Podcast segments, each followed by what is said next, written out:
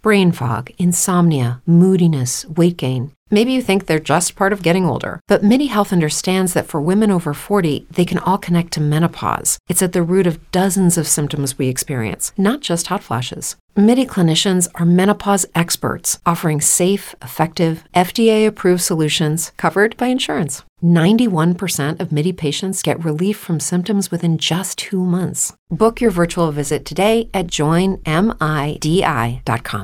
Brain fog, insomnia, moodiness, achy joints, weight gain. Maybe you're thinking they're all just part of getting older, or that's what your doctor tells you. But MIDI Health understands that for women over 40, they can all be connected. Hormonal changes that happen during perimenopause and menopause are at the root of dozens of symptoms women experience, not just hot flashes. MIDI specializes in compassionate care for women in menopause. Their solutions are safe, effective, and FDA approved. Plus, they're covered by insurance. A convenient telehealth visit with a MIDI clinician can be your first step to getting personalized care. They'll tailor a treatment plan for your symptoms and health history so you can get back to feeling great. 91% of MIDI patients get relief from symptoms within just two months. When your body changes, your care should too. Book your virtual visit today at joinmidi.com. That's joinmidi.com. Padres Hot Tub is proudly brought to you by the Hop Valley Brewing Company. And John, uh, tonight we are going to have a Hop Valley powered Padres Hot Tub podcast, also vinegar powered. I think we're both uh, feeling a little salty and vinegary right yes, very much so. Uh, but the one thing that goes down smooth, even when you are suffering through yet another brutal Padres evening, is the wide variety of Hop Valley IPAs. They have just carved the bitterness right out of that bad boy. They have. Now I'll, I'm going to tell you uh, because I, I think we actually talked about this on a podcast. Either we either talked about it on a podcast or not, or maybe it was just like in person. It was a couple weeks ago. We were talking about how I thought it made sense for us to talk about all the different beers that we drink, and therefore, when we do get an advertiser who makes a beer, people will trust our opinion. Mhm. That we're not just sitting here saying, "Oh, we like this beer because they pay us to like this beer." So I'm going to be totally honest with you. Right now, in San Diego, at least in my local grocery store, I can only get Hop Valley in the 12 pack that comes with uh, Bubble Stash, Cryo Stash, Mango and Stash, and a Mystery Stash. Mm-hmm. And this frustrates me Because you want that pineapple. because I want the fucking pineapple. the, the pineapple stash, which I think is called Pineapple Stash House, All right. uh, is fucking fantastic. It's, phenomenal. It's the best. w- It's my favorite one. I don't know if it's the best one. It's my favorite one, and the cryo stash is the only one that I don't really care for. That's the Imperial IPA. It's a higher ABV. It's just a little bit more punchy than the other ones. The other ones are so smooth, and that one's slightly less smooth. But it's still super smooth. Just had one. Loved it. It's Disagree still, with it's John. still great. I can't Really figure. good. I can't figure out if like I don't care for it just because in comparison to the other ones, it's just like Maybe. But either way, I went and I bought another 12 pack at my local Smart and Final. They also have them at Vons and Albertsons and probably any grocery store near you, Except for Trader Joe's. except for Trader Joe's. Work on that one. Sure. Uh, and I, I think we we said last time I don't have the copy in front of me, of course, but um, they said last time they're working on getting in Costco, Yeah. which would be great. But remember, they've got the cryo hops. They basically they they take the stuff that is left when they chop up all the hops on the blade and they scrape that stuff off and then they freeze it and then they take out the lupulin and that's the magic stuff. How did you remember all that? I, I'm clever like that, man. And as a result, you have a beer that's got all the flavor, but they've brewed the bitterness out. The IBUs tell the story. All these beers are like 35, 40, 45 IBU. You go go over to your regular craft brewer here in San Diego. Now, look, a lot of people have got that developed pa- palate, and they like to get punched in the mouth with that heavy bitter taste. Then definitely do the cryo stash. Right. But well, that'll be the mildest version, but yeah. But for everyone else and for anyone who just wants like a nice drinkable, crushable beer. You come back from a walk, you know, it's a hot day. You want a refreshing beer. Hop Valley is the most refreshing stuff I've had in my fridge in months. It is 100% the most refreshing beer I think I've ever had. It's it's a you know what, and it's a wonderful, really really great summer beer. If you're like a day drinker in the middle of a Saturday, it's hot out, you're like sitting by a pool or something Yeah, like maybe that. Padres are losing a day game. It is perfect for that. So check it out, Hop Valley Brewing Company. Find it at all, at your local grocery stores. I coming to Costco. coming to Costco. I've been thrilled about the people that have tweeted us saying that they've tried it themselves and they love it. There was one guy who said like the best thing I've gotten out of Padres hot tub is Hop Valley beers. It's so good. Just a now, there's some bitterness in that endorsement. A little all, All season long, your one ad was the only good thing I got. I'll tell you, uh, we we might we might have a road trip on our hands here, a short road trip, because Brad sent me an email. Brad from Hop Valley sent me an email the other day and said uh, he forgot to tell us this last time. Starting in September, Hop Valley has a collaboration brew with Buffalo Wild Wings called Hoppetizer. It is a seven percent ABV IPA. It is five dollars for a tall draft through the end of the year. That is a deal on a great beer, and Wow. I I really really like Buffalo Wild Wings. Do you really? I just like wings in general, pretty Okay. much from anywhere that's Yeah. not like completely disgusting. huh. And Buffalo Wild Wings like just clears that bar. Yeah. So The I'll, word completely doing a lot of work in that it is. sentence. I will hundred percent go there, eat some wings that'll make me feel bad later, yeah. and drink some five dollar Hoppetizer beers. Hop Valley Brewing Company. Check them out.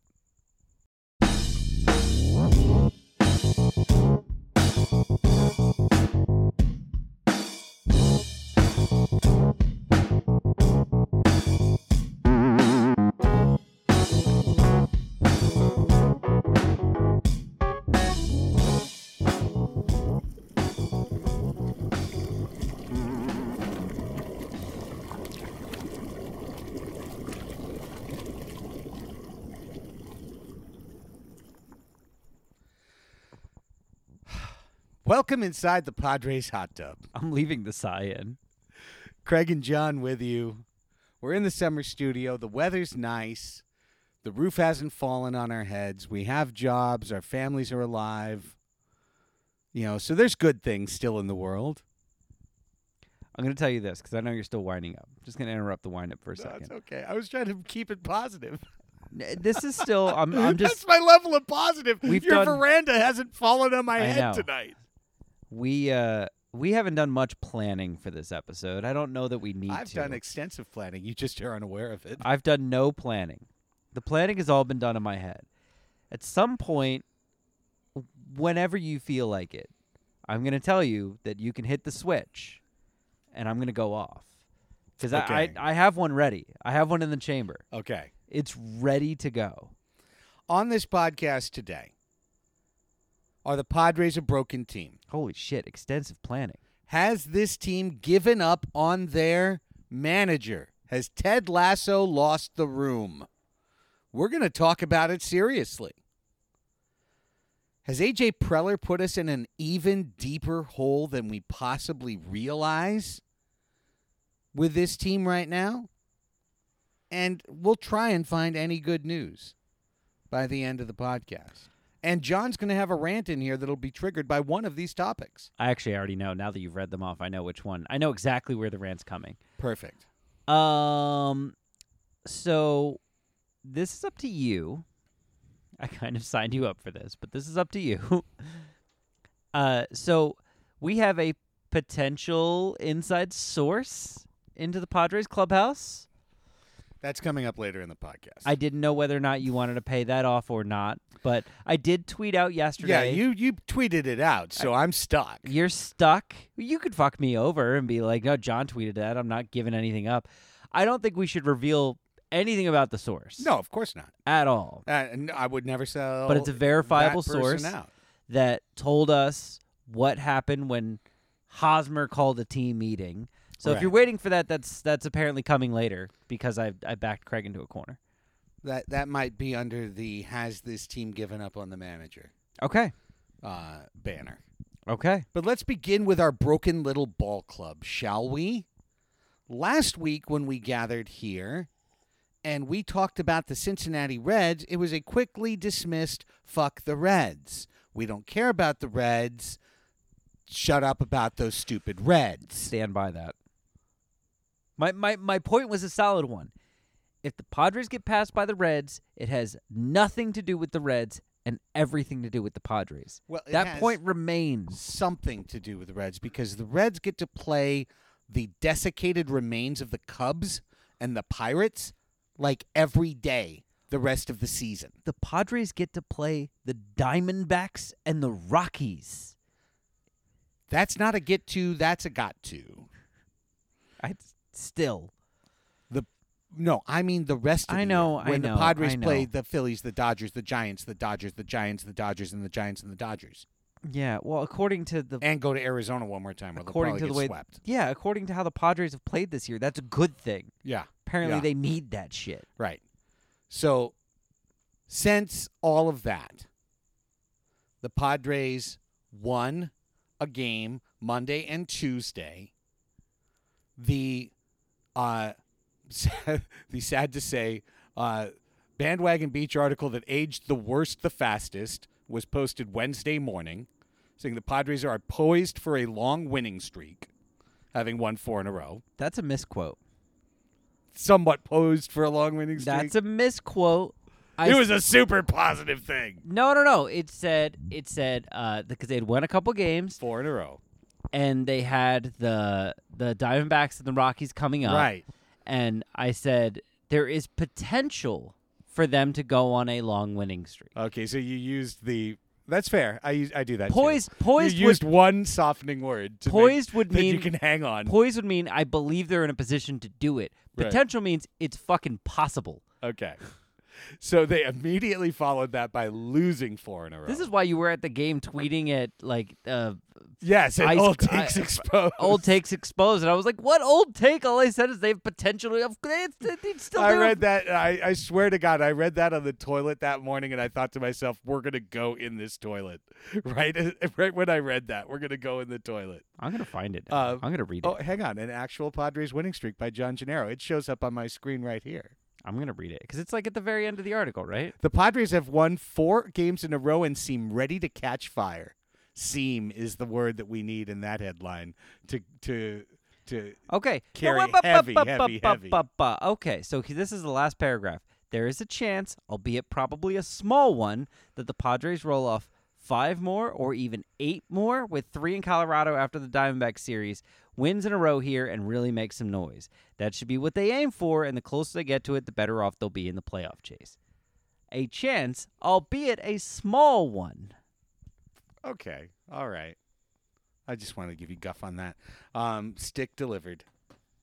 Our team has sucked since that day. Since that day, the next day, Ryan Weathers, the non competitive starting pitcher, went out there in his non compete mode and immediately put the Padres in a giant hole they could not recover from. This is a familiar result. Uh, then uh, everything fell apart, right? Ev- oh, well, don't worry. We're going to bring out our big three, except Darvish got bombed and got hurt. And then Snell barely made it through five. And then Musgrove got bombed. Can I hit pause for a second? Sure. I want to know why. I'm just going to be angry the whole podcast, by the way. I want to know why the Padres, to start the season, were like, we can't call up Gore until he's ready. What we don't want is a situation where he comes up and it ruins his confidence. Right. And blah. You're fucking destroying Ryan Weathers. Destroying him. Daisy, like they're Rick Ankieling Ryan Weathers. Yes. he's gonna he's gonna quit baseball after this Right. year. Like they are putting him out there to just get shelled They're nuking him. Over and over again. And then today was another example where he gets shelled early, and they're like, hang out there. "We got a bullpen day tomorrow, bud. So uh, Yeah. you can take some lumps." And it's like you can tell whatever love this kid had for baseball is just disintegrating and they're just destroying him. And I want to know why it was okay to do it with Ryan Weathers and not with Gore. And obviously the answer is like they knew Gore was fucked up, but I'm just mad. I'm mad that they use that as an excuse for Gore or early in the year and now they're just hanging Ryan Weathers. Mackenzie Gore is the single biggest untold terrible story of the San Diego Padres because so many of the problems that are happening to the Padres right now, the Padres left as their deliberate answer Mackenzie Gore, right? We're not going to go sign a another starter in the offseason, a veteran or Because we don't want to block Mackenzie Gore. We don't want to block Mackenzie Gore. Mackenzie Gore needs to eat these innings. Well, plus they had Morejon, who had earned a starter's role. They had Paddock, who they weren't ready to move on from as a starter yet, and they had Gore waiting in the wings. So they were like, "Where can we put another starter?" Right, right. Little did they know, right? However, little did they know we were talking in March and April that the Padres had no security blanket because the first time that a Padres starter got injured, Nabil Crismatt appeared on our team. And we realized there's no security blanket for the Padres this year. You're straight to quadruple A talent the second you scrape past the surface, the second something goes wrong. And in the context of that, with two months of the starting pitchers declining and nothing as a backup, nothing at all. The only thing you have now is the ghost of a left handed young starter that was once considered one of the three best prospects in all of baseball and now is an absolute fucking mystery. Okay? Under those contexts, we, as a franchise, decided we'd go over the competitive balance tax. We would jump over the luxury tax threshold to acquire another infielder, a relief pitcher, and a fifth outfielder. To be fair, they they needed the outfielder and the relief pitcher. They did. They definitely didn't need fifth infielder, but they got him. mm-hmm. It's screwed everything up. I still look at that and and I'm gonna and I know I'm on a limb kind of by myself in Padre world, but I still look at that as the moment things started to really go wrong. I still feel kind of I will it's still I feel kind of uncomfortable about Tatis in the outfield right now, and that's entirely just due to Frazier. It's entirely because of He- Adam he- Frazier. He would 100% be here. playing shortstop right now. 100% he would be at shortstop if not for the fact that Adam Frazier's here. Someone has to, as I said, the day they signed him, they traded for him, somebody has to play out of position every day the rest of the year. Yeah. And that's what was going to be happening, and that's what was happening with Frazier playing out of position, and it was happening with, you know, either Cronenworth moving or now Tatis is moving. You know, uh, Well, on the, uh, played right field. Like on- on everything's the- going the- crazy. The Padres blog that you hate the most, Bandwagon Beach. I said about the Home of Adam a hopeless optimist. I said about the Adam Frazier trade, this trade only makes sense if Hosmer's benched. And he wasn't benched, so it doesn't make sense. Yeah. Period. End of story. uh, just all the ways I see this team is broken right now. They are almost entirely in the pitching staff, but then it gets to the offense and it really gets sad. Okay? So you start with, you know, as we record this on a Monday night, Ryan Weathers goes out there and for the fourth consecutive start puts up a disaster. Okay? More earned runs than innings pitched. Fourth consecutive start for a quote unquote contender that he's put up more earned runs than innings pitched? And the answer is we're going to put him out there again in five days. Okay? You said it. There. Oh, he's 21. What are you worried about? How many fucking pitchers came up, got shelled at 21, and you never heard of him in 23? I know he's the son of a ball player, so he's lived in a life of white rich privilege his entire life. He's been coddled and told that he is destined to be a big leaguer his entire life. The kid gave up a home run to the first batter today.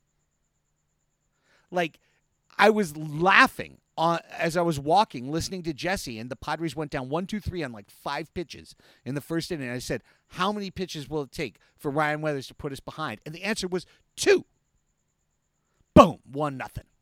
You know, and I agree. They might ruin the we- the career of Ryan Weathers, but it gets to something you just brought up, which is how fucked up this team is right now.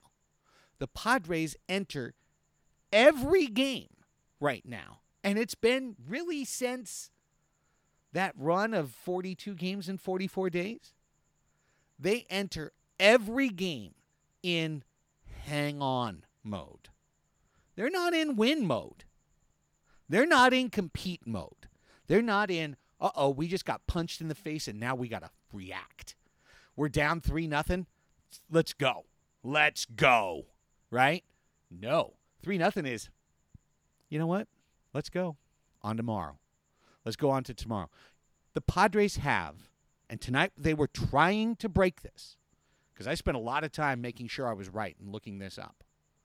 Since Daniel Slamarena, the Padres have not come from behind to win a game this season. Jesus. Okay? In the second half, they have this many comeback wins zero. And I went through every box score tonight before I came over here of the second half to make sure.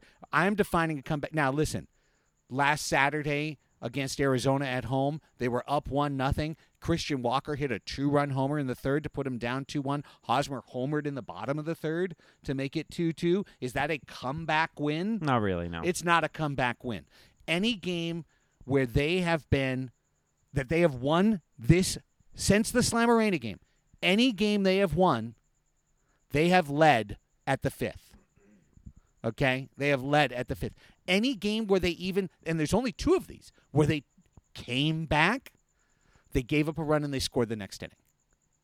So, like the game I went to Tuesday with Danny Ortiz against the Marlins, they gave up three in the first inning, but they got two. And then they gave up one, then they got two. But by the time we were into just what's going on in the game, they were ahead. They've been ahead in every game they've won. They've been behind in every game they've lost. And when they fall behind, they have not come back to win at all. And that is different. That's not the Padres team that we were rooting for last year. This is what I said on this year. on group therapy. Last year they were the comeback kids. And Right. and this year they're the total opposite. They're the total opposite. And tonight's game, the Monday night loss, was just a perfect, perfect example of this because they fall behind one nothing, and the team was in complete tank mode. The the run they got was on a strikeout that the that the catcher didn't catch. And it was a strikeout wild pitch, and it let the runner score from third. The inning ended on a double play. The running the run would have never scored. The Padres faced a sinker ball pitcher today, and never until the ninth inning allowed more than like twelve pitches for the pitcher the entire game in any inning.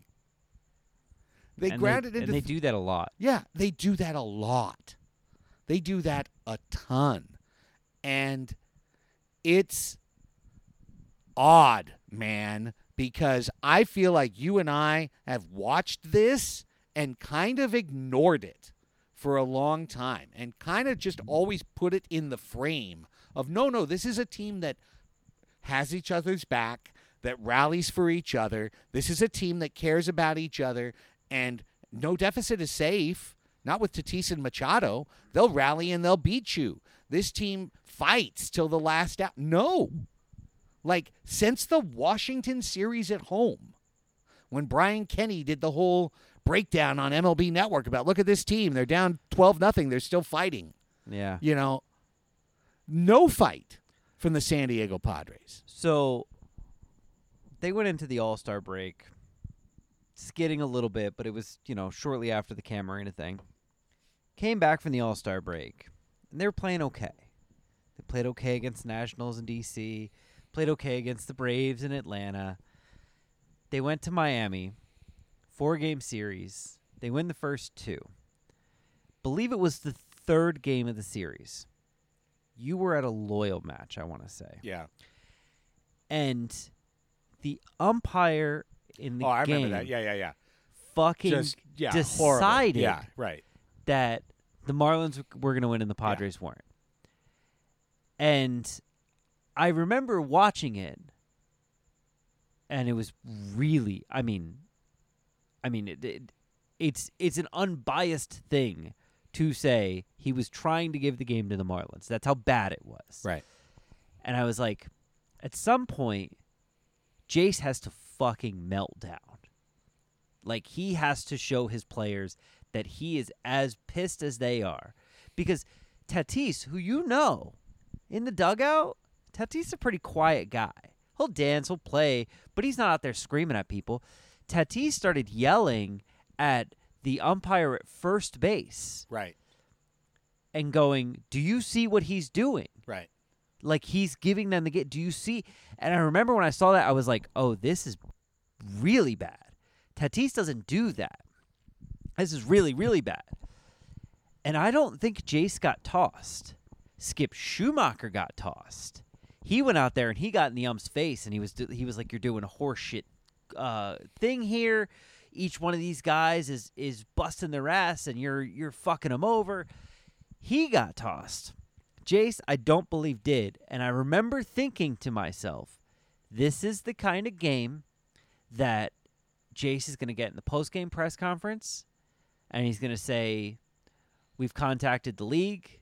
We are protesting this game. What he did out there was completely unfair, et cetera, et cetera. There was no protest. There was no, there was just, it's a tough game. Sometimes you don't get the calls. You got to fight through it. And like, we made such a big deal last year, and I, I think rightfully so, about Tingler like almost losing the clubhouse Right. when Tatis hit the 3-0 grand slam and he made the team made Tatis go and do a press conference where he apologized. Right. and it was a whole thing.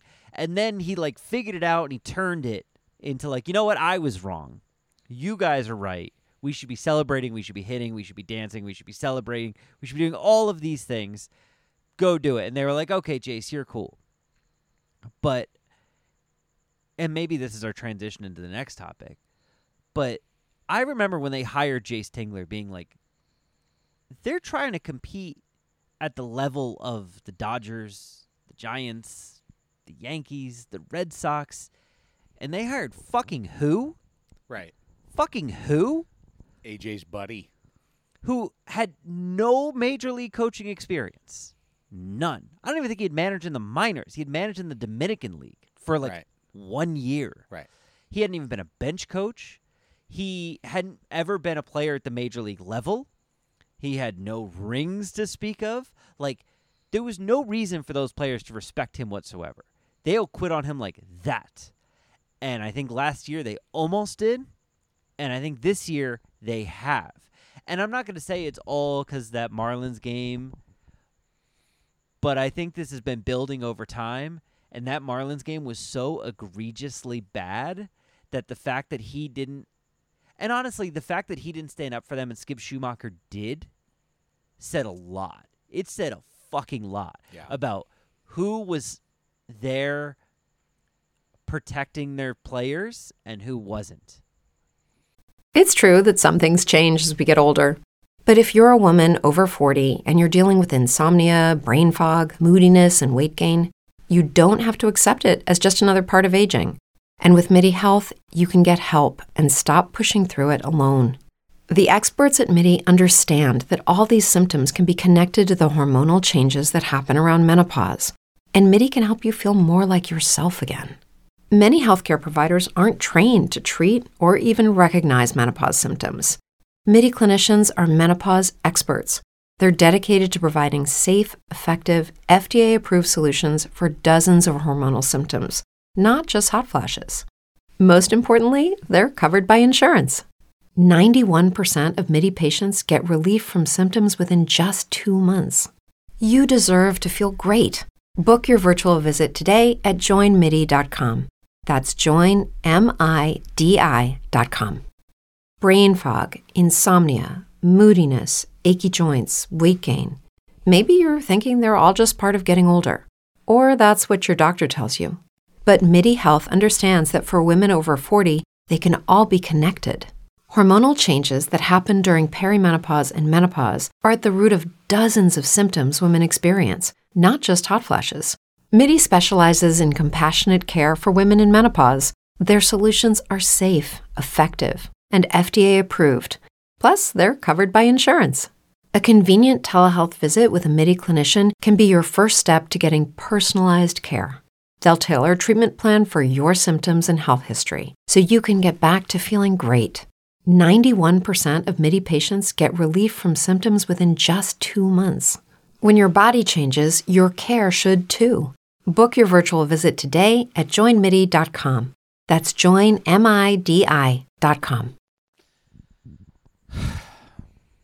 So it, it it does come back to something.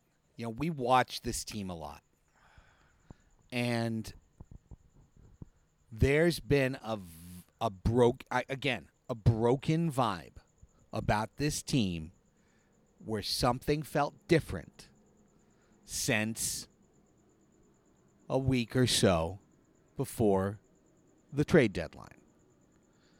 And before that, the team was, yes, pushing its food around the plate, fucking around a little bit, not quite polishing off the bad teams as as sharply as they could. Melancon had given away a couple of games. The the starters had rattled for a little while, but like everything that happened kind of had an explanation that you could pin on it as part of a good team, the struggles of a good team.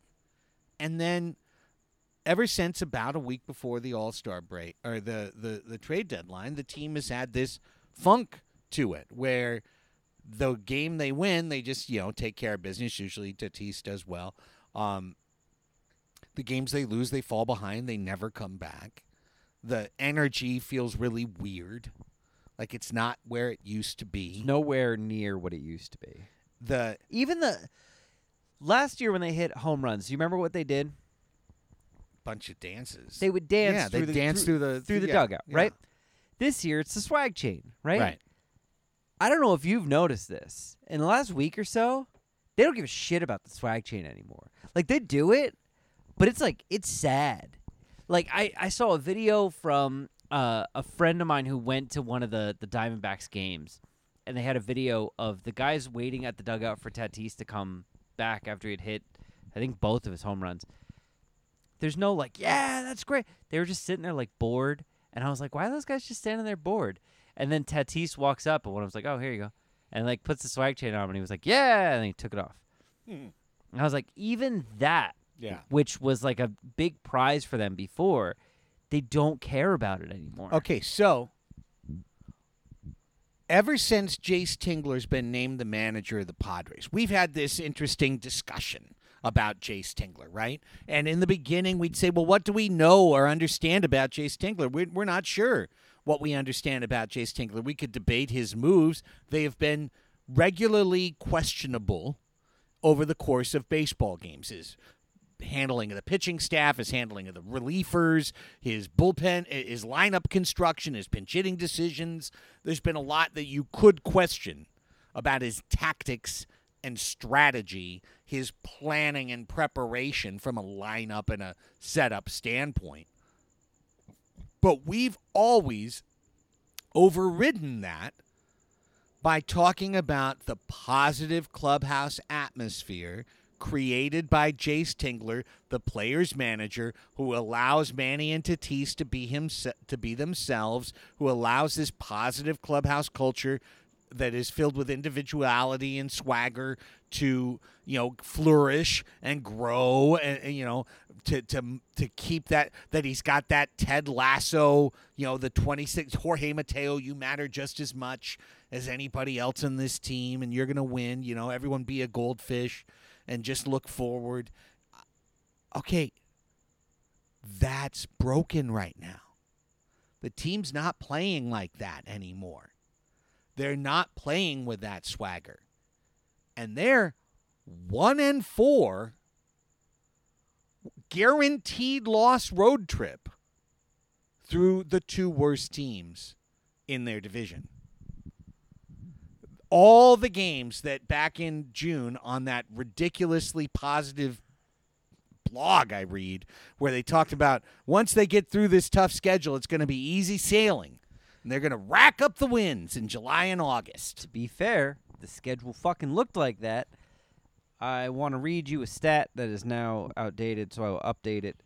Um, the San Francisco Giants this year are eight and four against the Rockies, and fourteen and two Yep. against the Diamondbacks. Yep. The Dodgers are ten and three against the Rockies and eleven and two against the Diamondbacks. Yep. The Padres, after losing today, are now eight and nine against the Rockies. That's Correct. a losing record. Correct. And eight and seven against the Diamondbacks, which is very nearly a 500 record. Correct. That's the ball game. Yes. That's the whole ball game. They didn't lose this season because they weren't talented enough. They lost this season because they couldn't fucking beat bad teams. Like, and that's not even. I'm not even trying to insult the Rockies and the Diamondbacks. Those are two of the four worst teams in baseball. Yeah. By record, by every metric you could possibly find, they're terrible. Allow me to quote Dennis Lin, who wrote his most scathing article, I think, of his athletic career on Sunday.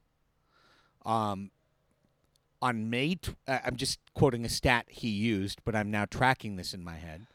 On May 29th, the Padres beat the Houston Astros, and they had the best record in the National League. And since that date, May 29th is a long fucking time ago. I'm pretty sure I remember that day. That was Wil Myers hitting the home run in extra innings. I was at Coronado getting ready to go to a loyal match. That was game like 12 of the 20 and 20. yeah, Yeah. it was the the Saturday uh, extra inning game. Yeah, I just remember it being like kind of near the middle of those 20 games in 20 days. Yeah, And they all those extra inning games. Remember that Yeah, and then th- that we have literally been in hang on mode since. right, and they they went from that series to Chicago where the Cubs Right. swept them. Right. The, like the bad Cubs Correct. swept them. Yes. Since that game, May 29th, the Padres are now 33 and 35. Okay? I mean, that's 68 games. 33 and 35. It's longer than last season. And that was all the way through the softest part, indisputably, Yep. of the schedule. Should have been when they were making hay. 33 and 35. If the Padres come out and go 16 and 9 in September and beat up on all those teams and win the second wild cards cuz by the way, they can't do anything but win the second wild card now. Everything else is off the board Correct. And win the second wild card, then at some point during all those happy laughing and scratching our nuts days, we'll say to each other, "Oh, hey, remember back in August when we were losing to Arizona and Colorado and we were so sad about how the team was playing and so bummed out. Look how strong they are now. No matter what they do, they're roped into one game on the road." Yep. to try and do anything with their year. And yes, if Fernando Tatis hits three home runs that game, the Padres will probably win the game. Yeah. You know, and like, good on them. And we'll be excited about that. Sure, we'll be very happy. And then they'll go on the road to San Francisco or LA. With like what? With what? With what? What are they going to have at that point? Well, I- we don't know what they're gonna have. What are they gonna I mean, that's that's that's a month and a half from now. We got It no is. It's a month and a half from now. But in order to even get there, they have to stop being a 33 and 35 ball club and start being that good team that they were for two months of the season. And you're not going to do that if you've given up on the concept of the Padres. If you've given up on the smart GM, the rockstar GM, with his Ted Lasso manager that have put together this winning clubhouse culture that's going to allow us to overcome all these negative things. The Padres got no hit by a fucking slop tossing lefty making his major league debut. By the way, I think that I think that 33 and 35 includes them sweeping the Dodgers and maybe sweeping the Reds too. Yes. That's how bad it's been outside yes, of those series. That is correct. That is correct. There are two sweeps in there.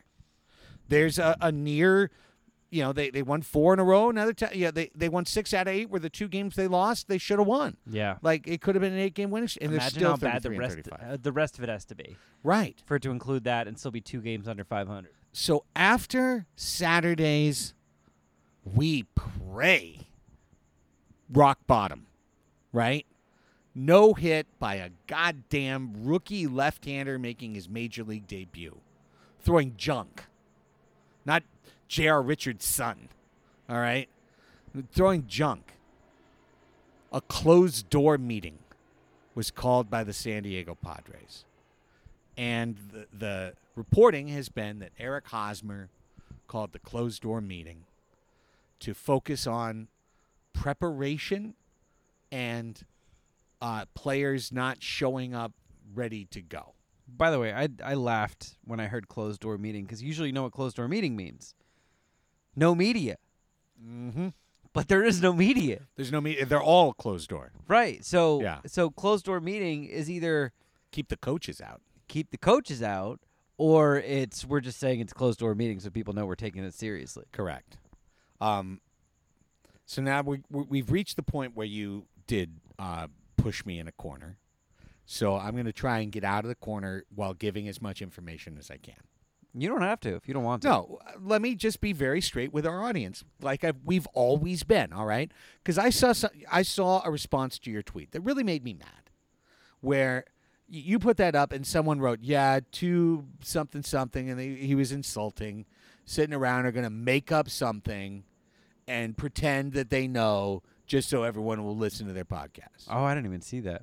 Well, I later I saw and I blocked that dude. He also went after me on the other one. Um, he's coming from a perspective, but uh, I'm the- not is- making up anything. Is it the Um, guy who called me a white supremacist? No, it's not that Okay, guy. but different guy. Got it. There's there's more than one. Uh, but we've had a source that has been accurate multiple times.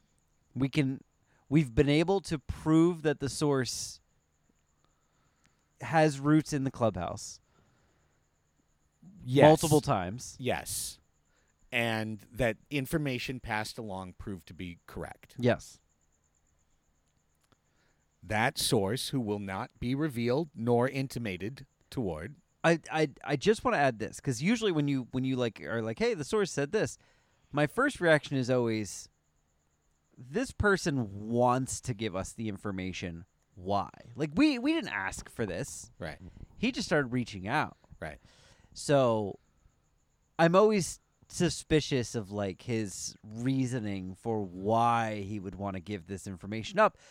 That being said, whether or not it's a he or a she, yeah.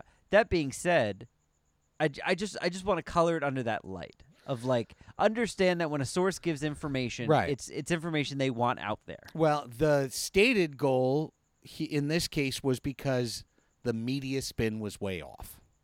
Okay. Okay, and that's what I've found to be the general motif of our interactions is things that are being said that are not accurate to the actual mood within that's been relayed. Right. So this is a single source. I'm not trying to be a reporter. All right. I want to be super, super clear about that. Reporters insist on double sourcing.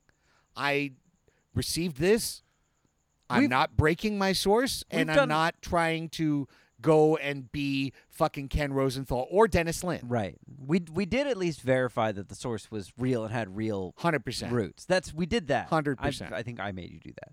100% that's occurred. Yeah. Um, what we got regarding the closed door meeting is that Jayce Tingler has lost the team. which I 100% believe, by the way. That the clubhouse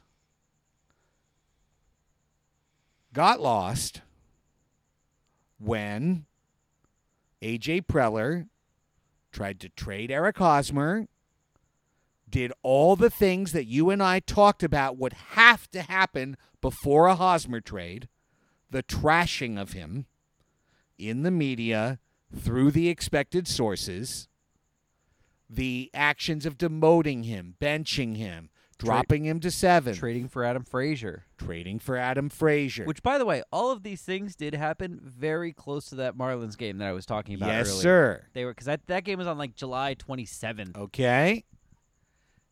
And they did all of that, and they didn't fucking trade him.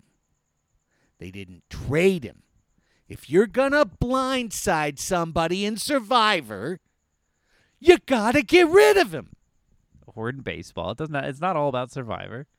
Or baseball. Or or something else like baseball. Or as Omar said, you come for the king, you best not miss. All right?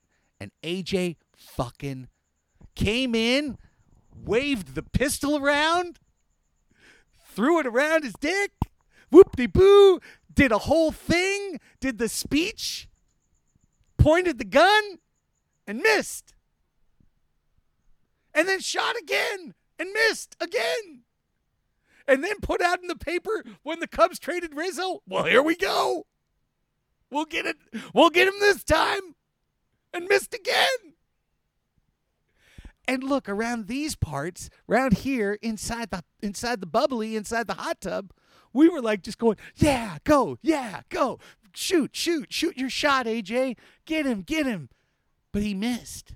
He missed every time, and the team hasn't been the same since.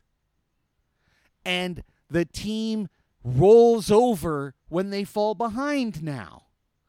And lets Antonio Senzatela through throw 80 pitches to get through seven innings at Coors Field. And then the reliever comes in and throws 10 pitches to get through his inning. Like the care level is super low right now. Um, a yes man to AJ. And a meeting called more in the veins of, hey, in Kansas City, we thought Dayton Moore was horseshit. We thought Ned Yost was the worst manager in the big leagues. And we did it for us. Right. And uh, look, if you want to convince me that Eric Hosmer is still the leader in the clubhouse, you can do that. Because at the end of the day, I love Manny Machado. Manny Machado is like an on-field leader.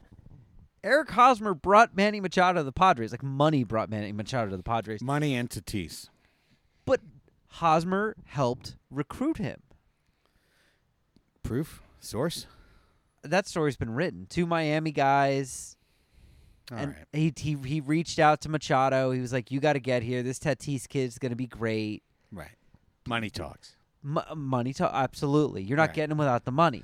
I, I just I, I don't if- you don't but if- need that part. I agree with your you- point. if- you don't need that part. but if Hosmer wanna- is the leader because he just is the leader. But we've been saying all year, like, oh, Machado's the leader. If you want to tell me that Machado actually thinks that Hosmer's the leader, and therefore everyone else thinks that Hosmer's the leader, I would believe you. Right.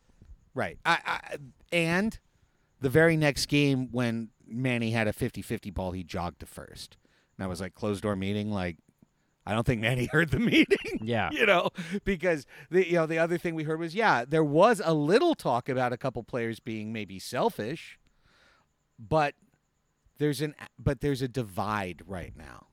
There's a divide. The clubhouse is divided. That there's division, that there is confusion, that the coaching staff doesn't know how to get it back. And that Tingler might have lost the group because it's not necessarily even Jayce's fault. It's just, again, the truth that's clear to everybody that Jayce is there on AJ's behalf. Which was very evident from his resume, Right. which would have fit on an index card. that that was the only reason he was hired to be the manager of these guys in the clubhouse. So that's He- all I'm He has got quote no unquote credentials. reporting. Yeah, All right. All right. I'm all I'm really uh, one source that it's not about hey you guys have to come harder. right. It's a little bit about that. It's mostly fuck the coaches. Let's do it ourselves. You know, it's- Exactly. It's, major league. Right. It's major league. Except of- Doc Brown had the speech with the owner's statue there. And and then Tom Berenger said we got to win the whole fucking thing. right, but but it's the yes they because they had a man, manager that was on their side. Right? Right. Just imagine it's it's Hosmer giving the speech or it's Berenger giving the speech, and he's going, they don't give a shit about us, but fuck them. Let's win in spite of them. I could see Hosmer giving a speech like that. I can too. The re- then and then hilariously, the next game, Fernando Tatis is reinstalled into the lineup. Doubles, homers, homers, singles in two runs. In the middle of all that, Kevin Acee tweets, "Well, thank God Eric Hosmer's reached base three times this game." Clearly showing that he is the leader because he backed up his big speech Yep. on Saturday. All right. And then the Padres come out today and lose and suck. All right. And yes, Trent Grisham hit a three run homer in the ninth inning. 5 2 became 5 5. Thank God they showed at least a little spark tonight in Colorado. But when they didn't take the lead, you knew they were going to lose. Eh, Like you didn't even want to turn the TV on out here Showed a little spark in one inning.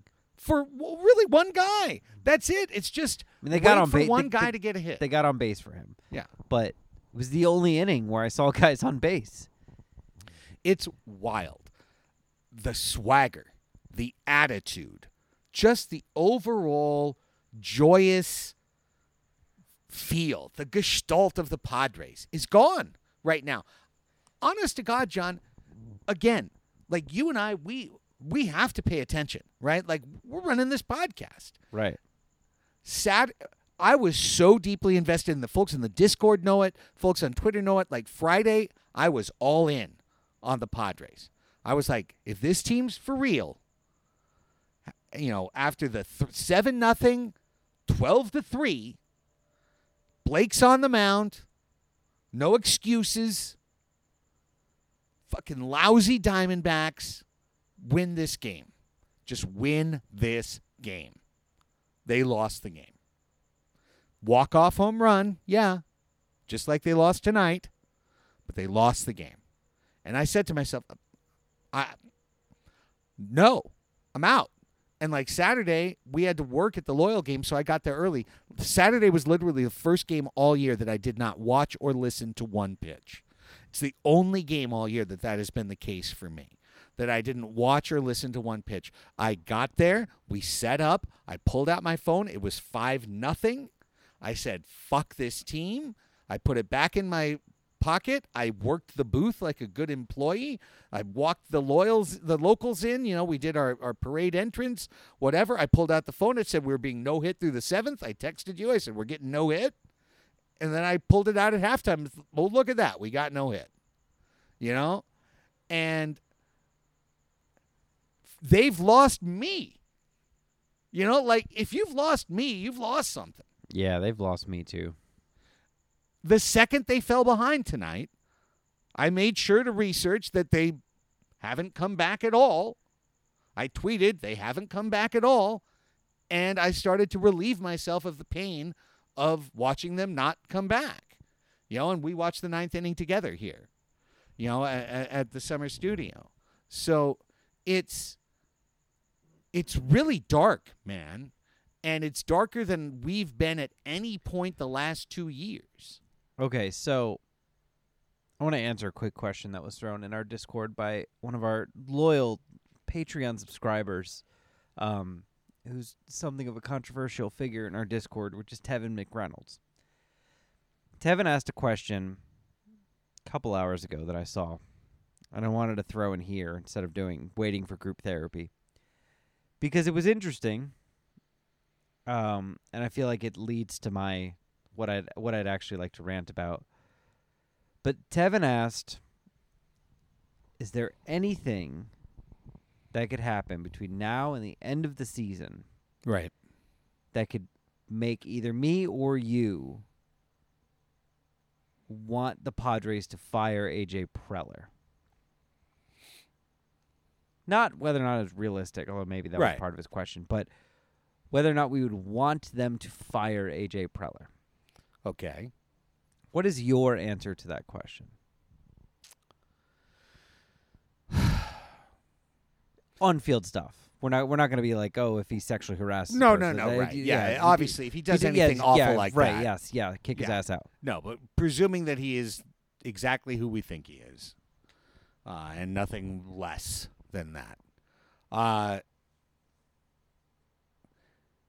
I think AJ's in too deep. Um, my bigger concern would be could somebody step into this and just make it better? And I don't know in the evaluation process that I'm at the point where I'm like, actually, the problem is only AJ. And if we got rid of him, it's his decisions that are killing us, you know? Um, but in some ways, it is his decisions that are killing us. And in, it's just so difficult because I know he won't be. He's under contract, I believe we heard in the last group therapy through 2025. Got extended this last February through Yeah. 2025. Through 2025. So it's been what? So it's- uh, it's- six months. so it's a ridiculous question. Yes. And I'm sorry, Tevin, you're putting us in the position to ask to answer a ridiculous question. They're not going to fire AJ if the team loses every game But wait, I have, I have until a the end of the year. I have a follow up because you said AJ is the one who's put us in this situation. I would like you to expand upon that. and I will after this break. Every day, we rise, challenging ourselves to work for what we believe in. At U.S. Border Patrol, protecting our borders is more than a job, it's a calling. Agents answer the call, working together to keep our country and communities safe. If you're ready for a new mission, join U.S. Border Patrol and go beyond. Learn more at cbp.gov/careers. Temple University is ranked among the top 50 public universities in the U.S. Through hands on learning opportunities and world class faculty, Temple students are prepared to soar in their careers. Schedule a campus tour today at admissions.temple.edu/slash visit. Every day, we rise, challenging ourselves to work for what we believe in. At U.S. Border Patrol, protecting our borders is more than a job, it's a calling. Agents answer the call, working together to keep our country and communities safe. If you're ready for a new mission, join U.S. Border Patrol and go beyond. Learn more at cbp.gov/careers.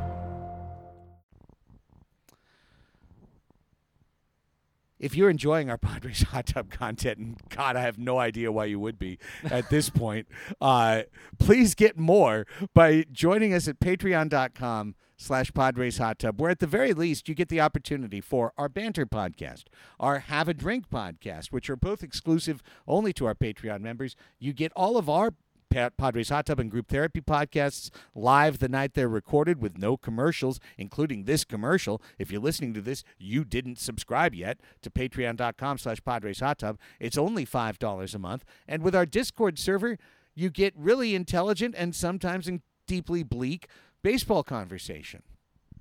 Yeah, think like Padres Twitter, but better, Way better. Mostly way better. more inclusive, smarter, also sometimes bleaker.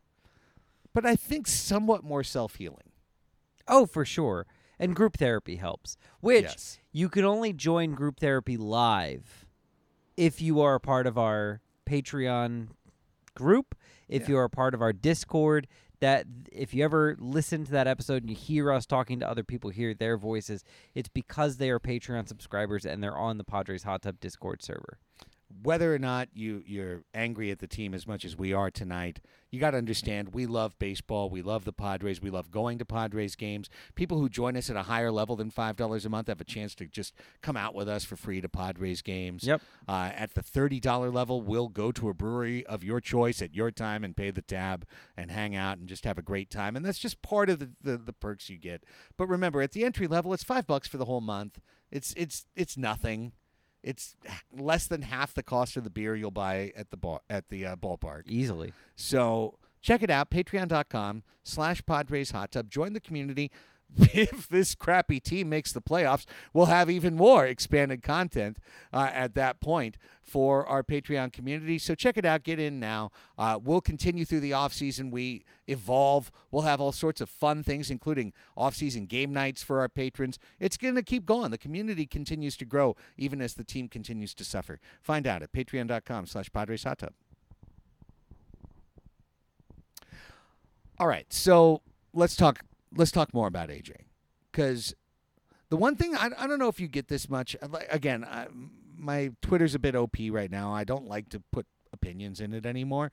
Um, but uh, there's this general pushback. I feel like if you criticize Preller at all, where people just go, "What are you talking about?"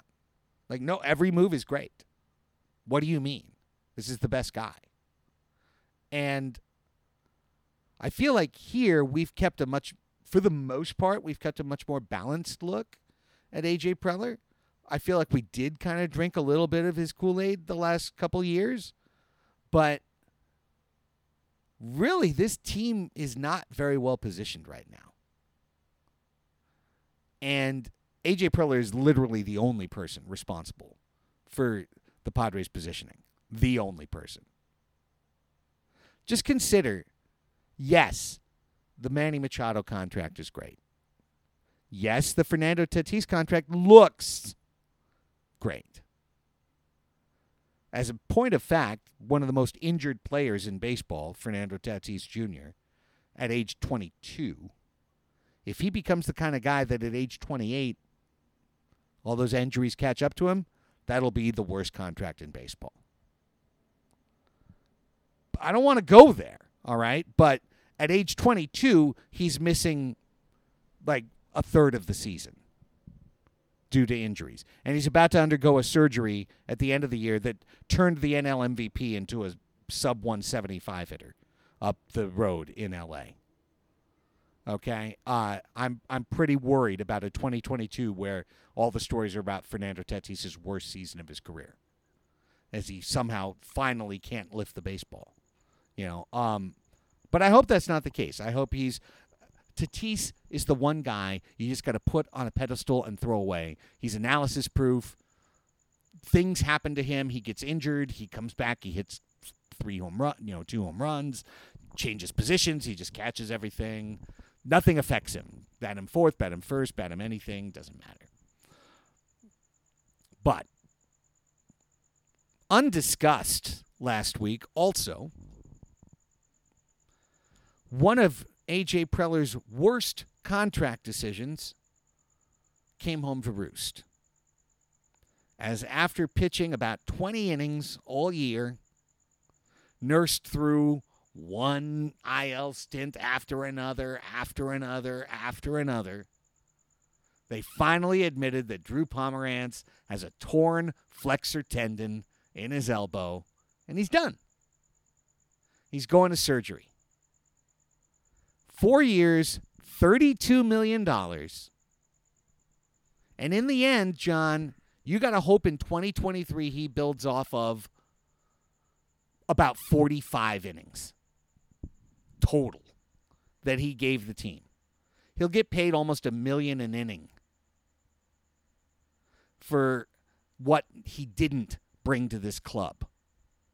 And when that deal was signed, it was like, what? Four years, eight million a year for a, a middle reliever lefty, but then we're like, ooh, look at the spin rate. Look at the fastball velocity. Oh, they unlocked something in Milwaukee. Oh, he's so no. AJ Preller bought high. They, they, the Giants released uh, the Giants, the team that rehabs everybody, released a pitcher with a six ERA. He went to Milwaukee. He played up for a month and a half, and we signed him for eight million a year, guaranteed for four years, to come in, throw okay last year in a mini season, get hurt, and now he's going to be out all next year. Like that's legitimately a trash signing. How dare you say that, though? How dare you say that about Drew Pomeranz, who shoved for us last year when we made the playoffs? He shoved. We went 37 and 23. It was it was 60 games. It was bullshit. Okay, but uh, ooh, look at Jurickson Profar is fighting to get back from AAA right now on rehab, so he can come up and throw another spanner in the works of the San Diego Padres when we start playing him in the outfield, randomly benching guys so that we can get Jurickson Profar's smile into the lineup. Okay? He gets two more years after this. at 7 mil a year. To be utterly redundant. To be a player that only exists on this team so that someone else is hurt and he runs out there. But we've got Ha-Seong Kim for that. And then we traded for Adam Frazier. And Tatis is a shortstop. And we signed Manny. And we signed Hosmer. Is he a shortstop? We'll find out. Those contracts look awful right now. Awful. Awful. And the team is over the CBT. His trade record is up and down. Some really good. Hey, Grisham, that was a good trade. You know, Cronenworth, incredible trade. Even Pham turned out to be okay. But it's up and down, man. And what he did at the deadline last year fucking gutted this organization. Mike Clevinger's thrown like six innings for this organization. Ten? There's six guys out there that aren't here so that Mike Clevinger can make really cool sunglasses for knockaround and not pitch. There's four guys up in Seattle so that Austin Nola can, you know, he's a good hitter. But really? We we went from full to pretty much empty to get those two guys.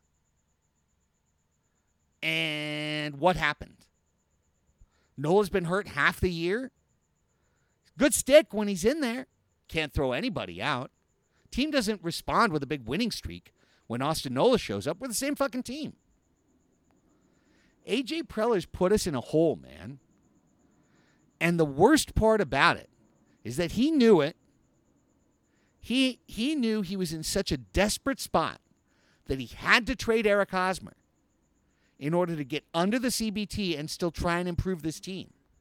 And he went out and he lit the fire, he shot the flare, he started the process that can't be stopped, and then it didn't happen. And now you look at this team, and they are ill prepared, ill composed. They have two starters you could think about relying about right now Blake Snell and the guy who gave him a five spot in the first last game. Those are the guys we're relying on. And then it's a kid who shouldn't be pitching, and we haven't even mentioned Jake Arrieta yet. I'd rather not.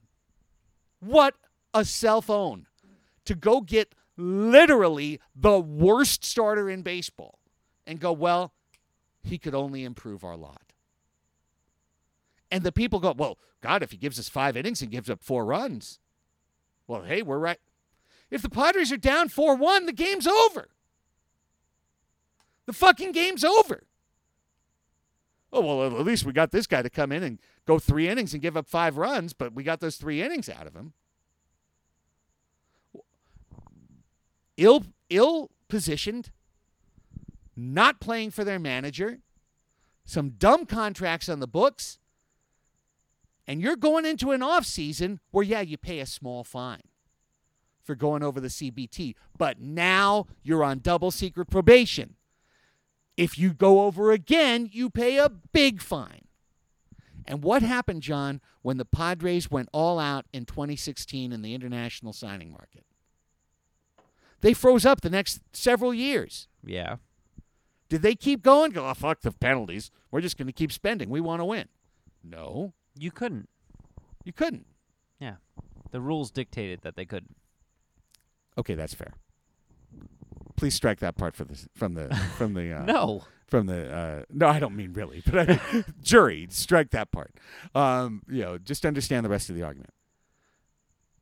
This if this team either plays the binary playoff that you discussed Friday on group therapy, zero or one playoff games, or just you know misses out right altogether, everyone's going to be like they fucked up, and it's time for the Padres to make big changes. Right?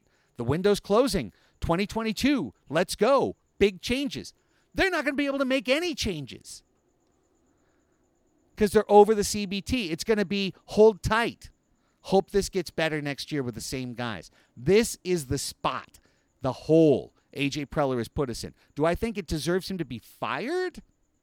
No. But if you want to keep praising him as the greatest GM and the innovator and the only reason the Padres are good, recognize where we are. Everything belongs to AJ. I'd like to state a rebuttal. Please do. I went I went for a bit. So the floor recognizes John Gennaro. I would first like to state that my standpoint is not that all of this with the Padres, all the good things are the result of AJ Preller. A lot of the good things are the, the result of Peter Seidler. Manny Machado is the result of Peter Seidler. Right. Um, the, even the fact that they're at the tax, which is a hilarious thing to say, as the, the San Diego Padres is Peter Seidler.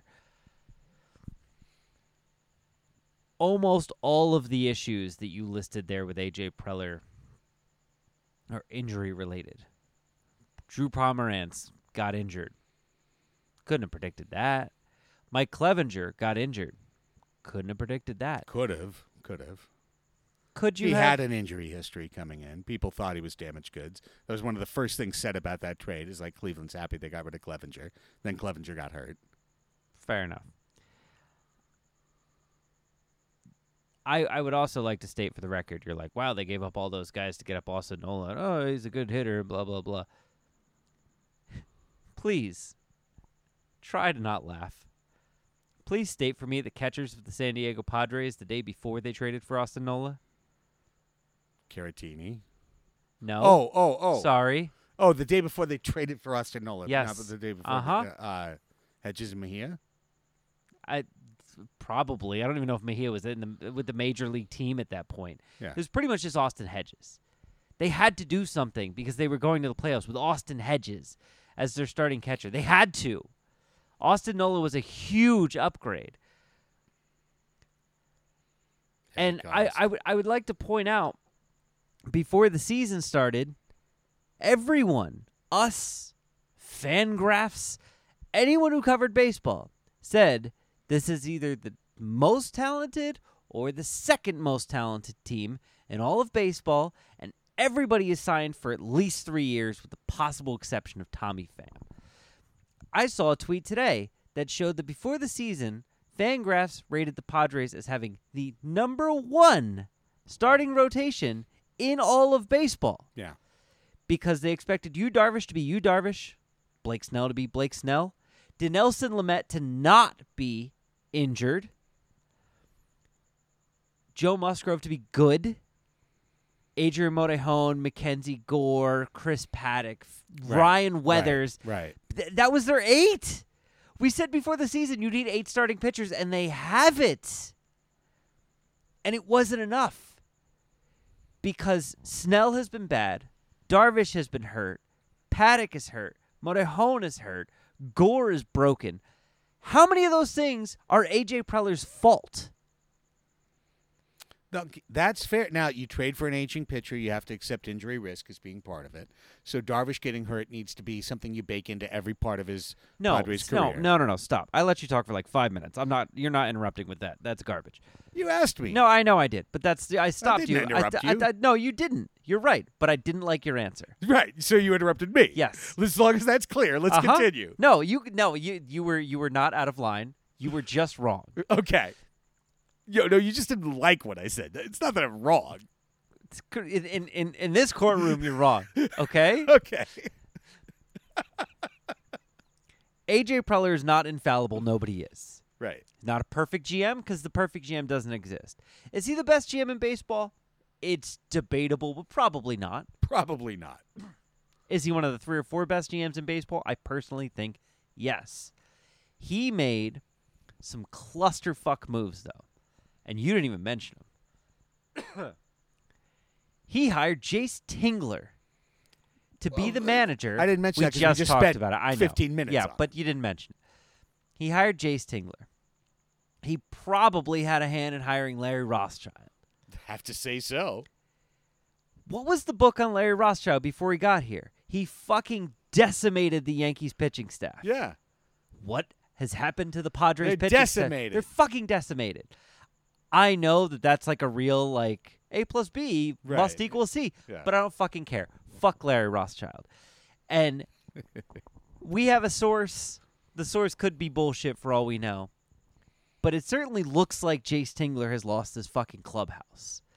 And I think Preller, who we know is not really the most hands on guy, probably leaves Tingler to clean up his mess a lot of the times. Like, hey, we're going to spend a week talking about how we're going to trade Eric Hosmer, and then we didn't. Go make sure he's happy. That's some bullshit. But on the other hand, a good fucking manager with some fucking experience would be able to do that shit. So, this, what we said in the start of the season, because we weren't fucking crazy and everyone agreed with us, this is an incredibly talented team. Yeah.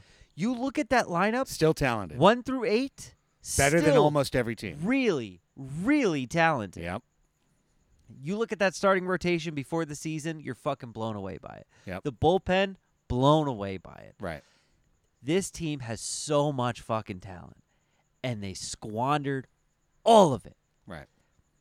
And if the manager that the GM installed lost the club to allow all that talent to founder, it does come back to AJ's hundred percent. The the the biggest mistake AJ Preller has made is Jayce Tingler, and if he is the one who hi- hired Larry Rothschild, which I believe he is, course he that's is. that's the biggest mistake. Number two, the roster, the roster building. I agree with you. He should have traded for a pitcher at the trade deadline. He tried. He missed out several times. Right. He probably should have had seven backup plans instead of three. Or maybe he shouldn't have fired his biggest bullet to get another second baseman. Also probably true. Getting Adam Frazier was d- dumb, although it did turn out to be semi valuable once Tatis got hurt. But how could you have not gotten Tyler Anderson back in that trade? How could you not get a pitcher back in that sure, trade? yes, they, he- Some pitcher. Yes, he should have added a, a starting pitcher at the trade. I I will not argue with you that he did a poor job at this trading deadline. I think last trading deadline he gave up a lot, but I think he he did the right thing there. Hello, it is Ryan, and we could all use an extra bright spot in our day, couldn't we? Just to make up for things like sitting in traffic, doing the dishes, counting your steps, you know, all the mundane stuff. That is why I'm such a big fan of Chumba Casino. Chumba Casino has all your favorite social casino style games that you can play for free anytime, anywhere with daily bonuses. That should brighten your day a little. Actually, a lot. So sign up now at chumbacasino.com. That's chumbacasino.com. No purchase necessary. Group. Void were prohibited by law. See terms and conditions. 18 plus. Hey guys, it is Ryan. I'm not sure if you know this about me, but I'm a bit of a fun fanatic when I can. I like to work, but I like fun too. It's a thing. And now the truth is out there. I can tell you about my favorite place to have fun Chumba Casino. They have hundreds of social casino style games to choose from, with new games released each week. You can play for free anytime, anywhere. And each day brings a new chance to collect daily bonuses. So join me in the fun. Sign up now at chumbacasino.com. No purchase necessary. VGW Group. Void were prohibited by law. See terms and conditions. 18 plus. I don't even think the Pomeranz contract is necessarily horrible. Like it's horrible now that he's injured, but like at the very beginning, I, I was like, it's a little overpay, but like I kind of get it. The Profar contract, they were paying for what they saw last year, which was a mistake, but I kind of got it, especially because Tommy Pham had just gotten stabbed in the back, and you had no idea if you like actually had a left fielder or not. Right. Like Tommy Pham getting stabbed in the back is the reason Jurickson Profar has that money and that contract. Um, Preller fucked this up, not with his roster building, with his coaching hire.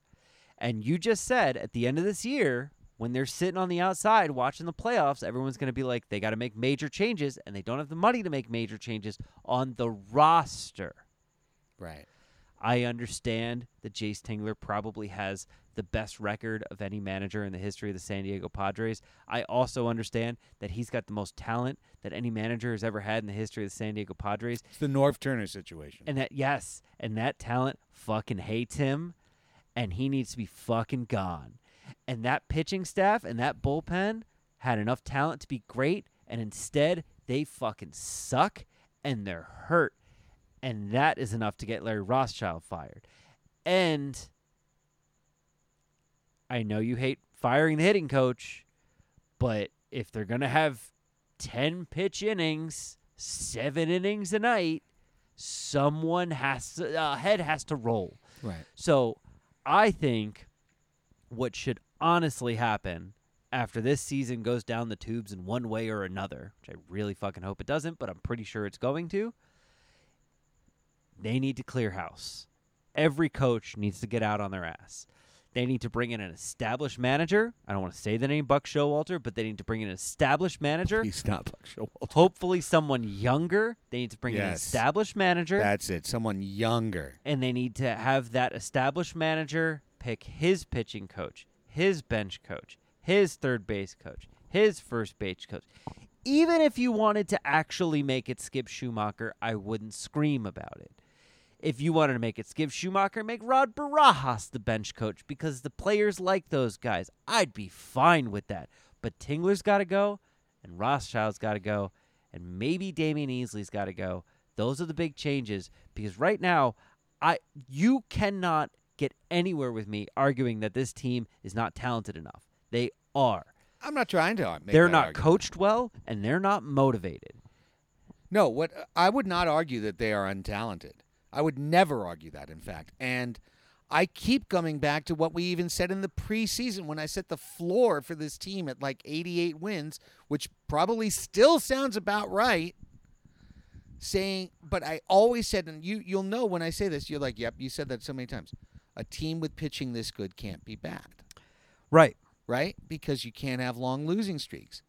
But the pitching isn't very good anymore. Well, you said that before we realized that Lamet was going to be nothing this year. Before we realized Lamet would be nothing, before we found out that Snell would be a complete Terrible. head case, Yep.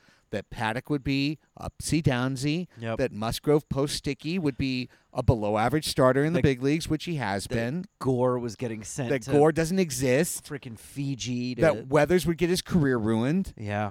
by being turned into a punch. I mean, David Weathers is probably crying into his pillow. Ryan and Ryan Weathers. Both of David, they're both crying into their pillow. sharing a large pillow. Right? I mean, like the night before starts right now, Ryan Weathers just has to be a complete basket case.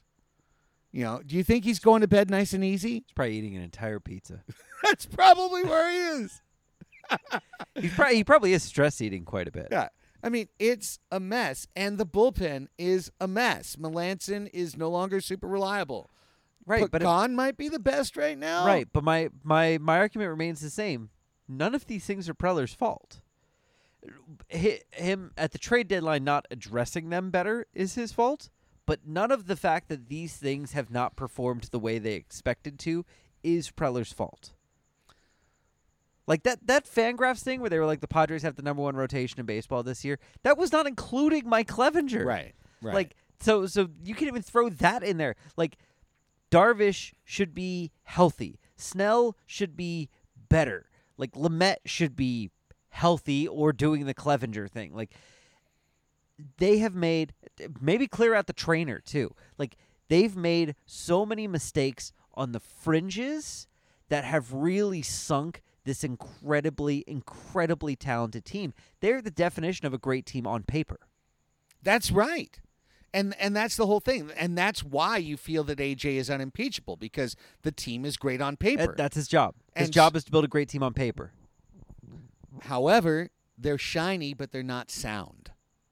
And that's the problem. And that's where you got to go next level on that. And and I'm not saying that it's completely broken or completely unfixable. In fact, let's wrap up with what could fix, what could get better. Like we're obviously in the darkest of all dark places right now. Are we talking this year or next this year. That- What can get Let's- better this, year? year? All right, this year.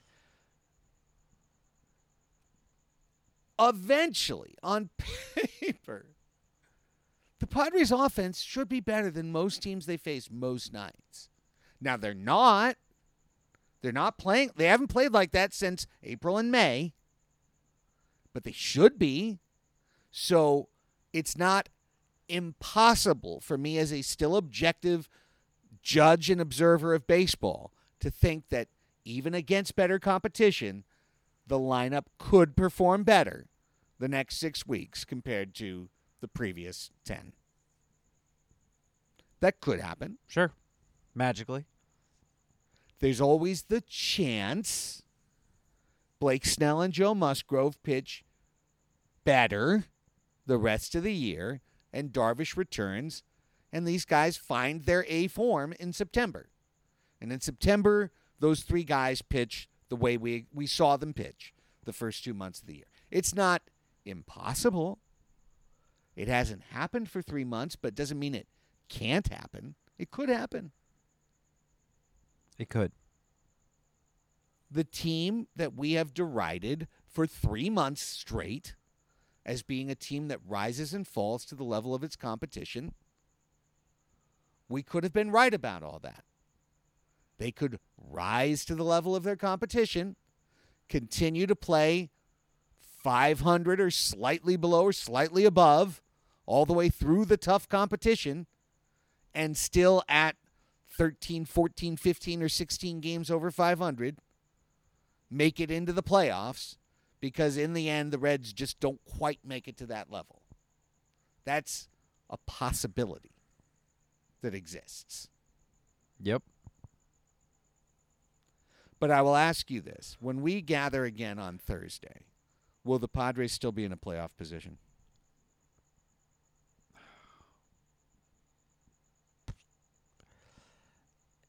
I will make a prediction that is yes, but the two and a half game lead they have over the Reds will have shrunk. It's one and a half now.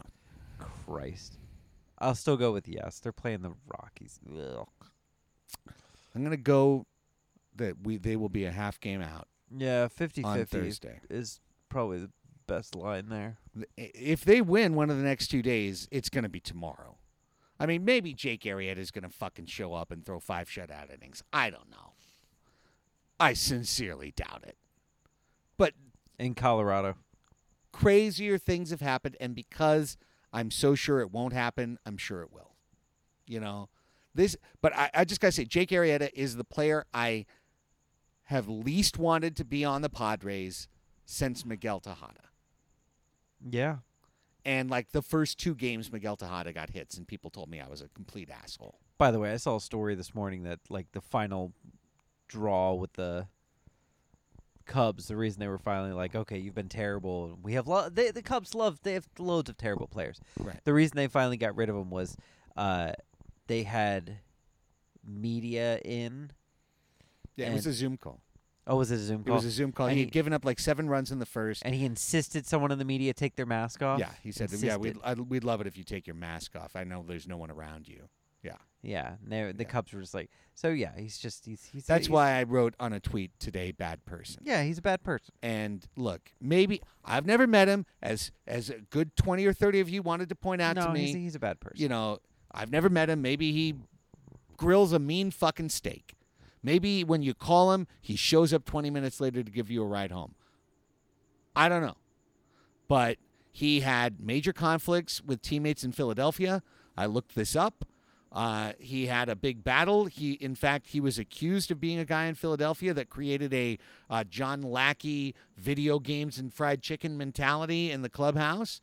Uh, then he got in a big pissing match with Carlos Santana, who's gone on to be good again in Kansas City, uh, saying that they didn't have the right kind of people in the locker room, and I take that as being coded.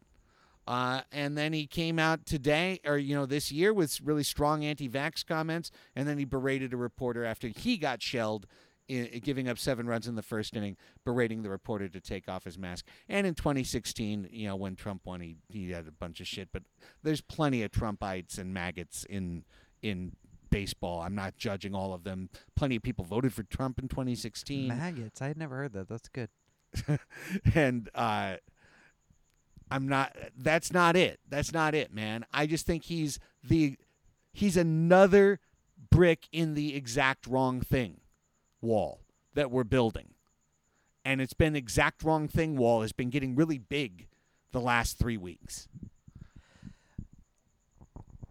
I understand the idea behind signing him, which is we have nothing, Right. and we can't keep killing Ryan Weathers, and he's not replacing I know Ryan he's not Weathers. replacing Ryan Weathers, but He's Ryan Weathers' hand. my my my guess is they're like, let's get him a start or two, and then Paddack will come back, and then maybe if he's been okay, he can replace Weathers, and I understand it. They have nobody else. I understand it. That's that's that's poor planning on their part. They're trying to make up for it with an absolute hail mary with a shitty person. I'd I- also like to mea culpa that I was mad on Friday that they didn't get Cole Hamels, and it turned out Cole Hamels was a fucking con man who took a million dollars guaranteed from the Dodgers with a shoulder injury that he already knew about. Cole Hamels is on the 60 day DL and will never throw a pitch for the LA Dodgers. And they just blew a million dollars and just gave Cole Hamels a million dollars. San Diego's favorite son, Yeah. Cole Hamels, So- stealing money from the Dodgers. He's back in my good graces. right? But yeah, so I mean that wa- that wasn't going to work. Maybe there was nothing that was going to work. I really disliked though AJ's uh, press conference on Saturday when he framed the whole pitching discussion as I could only make a bad trade.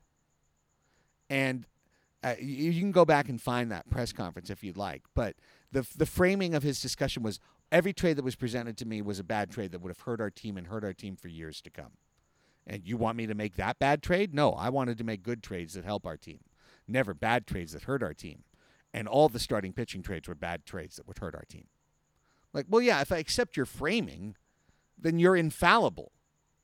And you objectively found only bad trades out there. And also, thank like, God you, you were a hero. That's a ridiculous thing where you're disagreeing with the market. Where it's like you're you're walking into a car dealership and they're like, "This car is worth sixty thousand dollars." You're like, "That's fucking ridiculous." I think this car is worth thirty thousand dollars. And if you're gonna sit here and tell me this car is worth sixty thousand dollars and you're lying to me, no, no, no, no, we're not gonna sell you the car for thirty thousand dollars. Well, then I'm getting robbed. So Right. obviously, Yeah, he, he missed. He needed to get something all the way back to when Adrian Morejon got hurt. He was never replaced.